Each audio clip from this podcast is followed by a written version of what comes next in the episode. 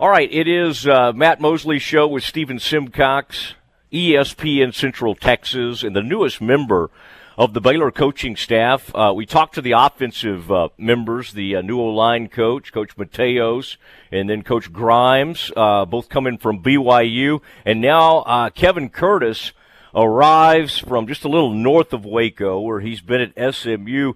Kevin Curtis joining the staff as the Baylor's new cornerbacks coach and replacing Brian Stewart. Kevin, welcome to Waco. I hope you've um, you're getting settled in, and uh, appreciate you being on the show today. Thank you, thank you. Yes, I am getting settled in. It's been uh, a smooth transition, so I'm excited.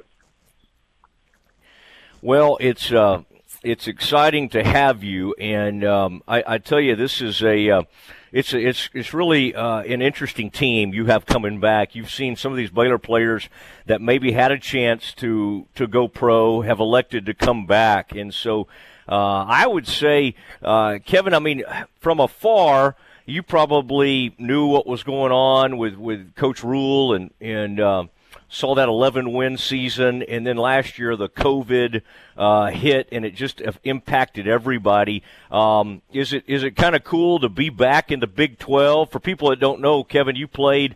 Uh, at Texas Tech, and then went on to play in the NFL. But uh, you've had stints coaching at Tech all the way back to uh, I think crossing paths back in the day with Dave Aranda. So it, it is amazing, Kevin, in the in the coaching fraternity, how things go kind of full circle. What do you remember about Dave Aranda from the first time you guys crossed paths?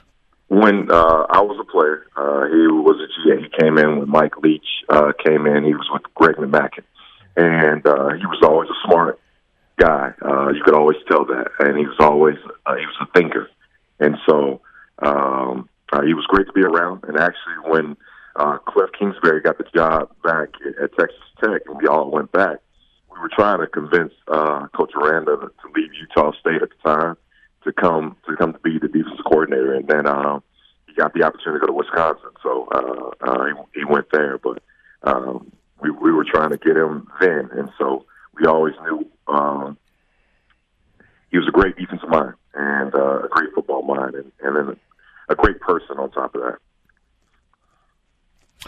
Well, and and that had to be quite an experience. You've you've been you've played under interesting coaches. You've uh, you've coached under uh, different uh, different personalities, but uh, going all the way back, uh, Kevin, what was that? What was that like when when Mike Leach, uh, when that you know when he took over? I I I, I, I, can't remember if you were still there. There's a famous speech he made, and I'm, I'm I think it was after actually beating Baylor years ago. But I would say, Kevin, that um, over all the years, you'll probably never encounter uh, a character quite like Mike Leach. Yeah, he he, he was definitely a different guy. He would definitely uh, say whatever came to his mind. Um, good guy, um, but you know he was just he was a thinker, and so but you never know where his thoughts are going. And sometimes your thoughts and his thoughts are you know, two different books. But uh, uh, he's done an amazing job on the uh, football field, and um, you can see by his tree, uh, he's definitely made an impact in college football. Now, did he ever get you interested in pirates or any of these things that he would uh, be reading up on, or did you did you have? Uh, I I would assume you had other interests. I had other interests, uh, so I, uh, the Pirates thing that, that was just for him. So, uh. yeah, he uh, at, uh, all his stops. It's been interesting, and boy, the. Uh, uh, that that that those that was a really interesting staff. Aranda was there at some point around that time. Of course, uh, Art Briles was getting uh, his his college coaching feet wet there at Texas Tech. So I, I you've just been, you know, you've been exposed and been around some really uh, uh, innovative coaches over the years. Now, Kevin, I some of those Tech defenses as you became a coach. I'm just talking about a few years ago. I mean. Um, the takeaways that you've had, not only at Tech, but at SMU. I, am just curious, kind of your philosophy uh, that would suggest for as many uh, pass breakups and as, as takeaways as you've gotten over the years from your guys, your both uh, safeties and and cornerbacks that that is just a huge point of emphasis for you. How much how much do you talk about that when you get these guys in spring practice? How huge of an emphasis will that be? Uh, daily. That that is a daily emphasis. Um, we do a little warm up where they're learning to play the ball in different ways, and it's huge for me. So that's something that we do every day. It's an everyday drill, and then something, some form of, of, of a takeaway will be done every day. And so those are things that, like, after end of every one of my meetings, I'm going to show a couple of um, NFL clips of uh, them of a, of a DB playing the ball, and then also somebody attacking the ball, getting the ball out, whether they're punching the ball out, or whether they're stripping, ripping. Um, so those are very uh, uh, important to me, and so uh, those change the, the complexion of the game. As a DB, you're always going to be in position. A lot of times, you're in position to make a play.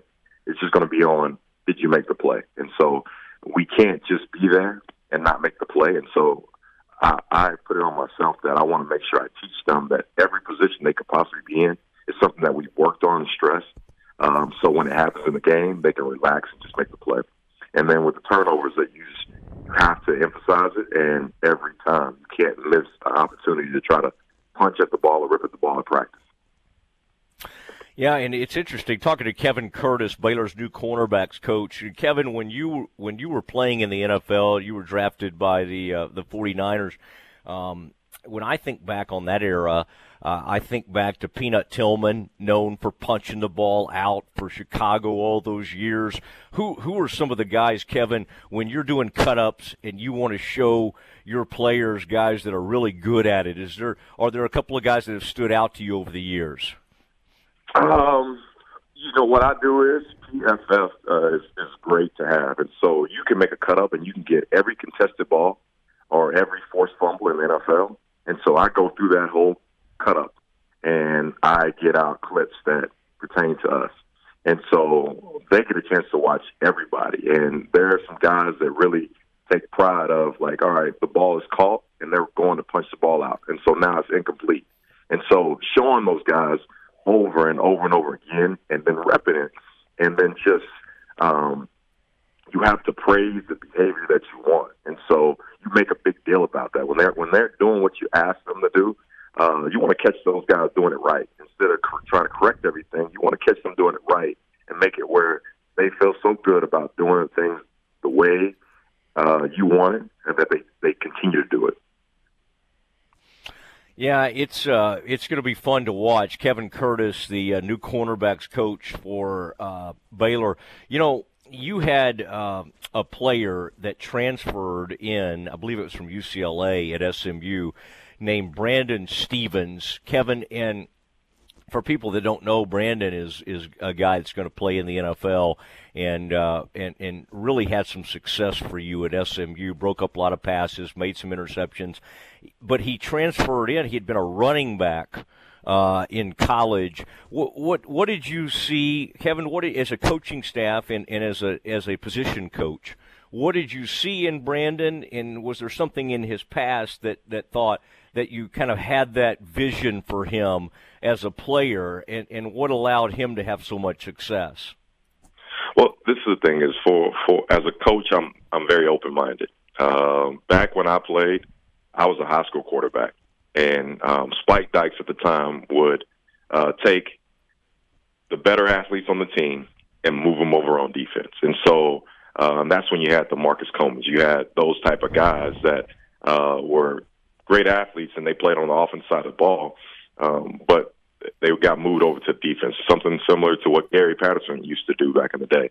Um, so you're looking for really, really great athletes, and so Brandon was, was a guy that is 220, 225, um, fluid hips, but as a running back, those guys normally keep their feet underneath them when they change direction. So um, and DB is a bunch of change direction. So he was really good at being able to keep his feet underneath and push off and, and change direction.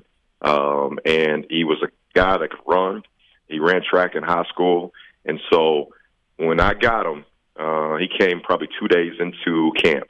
Uh, he hadn't played DB. Um, and he did a phenomenal job of learning how to play DB, but then also learning the scheme at the same time. um, when you're taking a guy that may not play that position, he can be raw in the position and maybe not have played it, but he has to be a smart guy that he's able to pick up information. And so we don't have to start from day one every single day. That things that we talked about the day before and we worked on, he's picked up and he's going to work on it extra on his own. And um, um, the next day we can take the next step. And so that's what you're looking for with those guys, guys that have the physical ability, because we all want length. You know, it's great. And so where do you find those guys? So sometimes they're on the offense side of the ball. They could be quarterbacks. They could be wide receivers. They could be running backs. Um, they could possibly even be safeties. Because in high school, for me, I would say the best defensive guy, you know, in the secondary, I would probably try to put him at safety because he could be involved in a lot of action. So you just have to be open to just try to look for movements um, and um, and see if those guys are willing learners and guys that are are, coachable. They can listen and do. And so Brandon, uh, you know, I gave him information, but Brandon worked at it, and he uh, is a smart guy, and, and and he should have a really good NFL career. Uh, he has a chance to be really, really good. His best football is in front of him. Well, anytime you bring up Marcus Coleman, you get my attention. Not only a Red Raider, but I'm a Lake Highlands guy, so uh, uh, a a great Wildcat from the past, and then went on to play for Bill Parcells. So that is a uh, that that's uh, royalty around uh, around the state of Texas. Uh, talking to Kevin Curtis, the uh, new cornerbacks coach uh, for uh, for the Baylor Bears. Go ahead, Stephen. Coach, kind of staying on that topic of athleticism, you have a, a guy in the secondary in Kalon Barnes who has world class speed. I know some other guys that are also really fast. How much of an advantage is that when you have players um, that, that have that kind of speed, and, and how can that help in playing the, the corner position? Oh, it's big time. Um, you have makeup speed, and so uh, and then with with Kalon, like he has um, he has length, he has long arms, and so he, all those things help. And so for him, just like everybody else, what we're trying to do is just continue to perfect your craft. And so um, um, anybody, whether you're a pro, Tom Brady is always trying to perfect his craft, and so you have to understand that no matter where you are in this phase of the game, you're always trying to get better. And so you have natural ability, and those guys have natural ability, and you're just trying to perfect your craft. So yes, speed is is crucial. Um, you're in a lot of one-on-one opportunities, and the, and the receivers are getting faster, and so you having the ability to run with them uh, and catch up is always uh, a plus. You know, uh, Kevin, I, I, uh, it's gonna be, it's gonna be a lot of fun to see you. And next time we have you on, I want, I didn't warn you this time, but uh, I want your best because you're one of those rare guys that uh, you, you were around Spike Dykes, the dad, and then you coached under Sonny Dykes, so you've got to have some really good stories over the years. And um, I would say, Kevin, next time you're out recruiting. Um, just think of Spike and had that story he used to tell about uh, you know, he'd be about 15 miles outside of town without a without any gas, and he would have to kind of coast into town. And as long as he could just, that's how I learned it. If I was ever out of gas, you just wiggle your steering wheel a lot, and that could maybe get the remnants of the gas. So for some reason, that's always stuck in my mind. that is great. I've never heard that one, but uh, uh, Coach Dykes, uh, he he was a great man, and uh, you know, definitely gave me opportunity. And uh, there, there's little things that you can see uh, with him and uh, Sonny. You know, uh, uh, it was one day I remember when we played, and Coach Dykes never got a plate. Coach Spike Dykes never got a plate, and so he'll go through the um, the, the lunch line and he'll just kind of pick off people's plates. And uh, one day we were at a recruiting event, and I saw Sonny do the same thing. Go, just didn't take a plate, just kind of picked up a little bit, picked up a little bit. I was like, that's his dad right there. So uh, that's funny when you see those things. Now, by the way, are you gonna are you gonna focus on? Um, obviously, you got West Texas ties. You got ties all over the place. You you spent some time in Oklahoma, but that time um, uh, y'all did a great job at SMU, really making it all about Dallas and and reaffirming those ties that, for whatever reason, they had kind of been lost over the years. Are you going to focus on Dallas, or have have uh, where where is your recruiting focus going to be?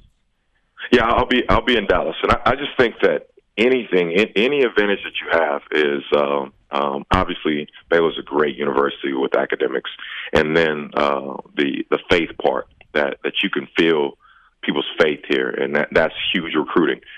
But I think all always um, you want to if you can take advantage of local recruiting in the sense of it could be an hour away, it could be an hour and a half away, two hours away, because um, that allows families to get a chance to come to games and, and experience uh, the college experience with with their uh, sons. And so, um, if you can put a circle around that and make that, you know, hey, we keep we keep the guys here. Um, I think you always have an advantage, and I think that's what everybody's trying to do is trying to keep guys that they have uh, geographical advantage with, um, keep them keep them close, and that's Dallas.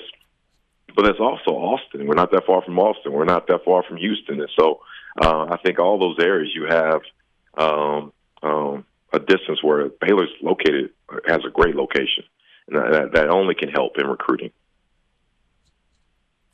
Well, I like your style, and uh, you know that's how Grant Teaff used to do it. He would tell the moms uh, that their sons were going to be in Sunday school every every uh, Sunday, and I don't know if the Methodists do that at SMU, but the Baptists still love to do that, uh, uh, Kevin. So uh, great having you on, and uh, all the success to you, and can't wait to get to know you in person. Thank you so much for your time. I really appreciate it.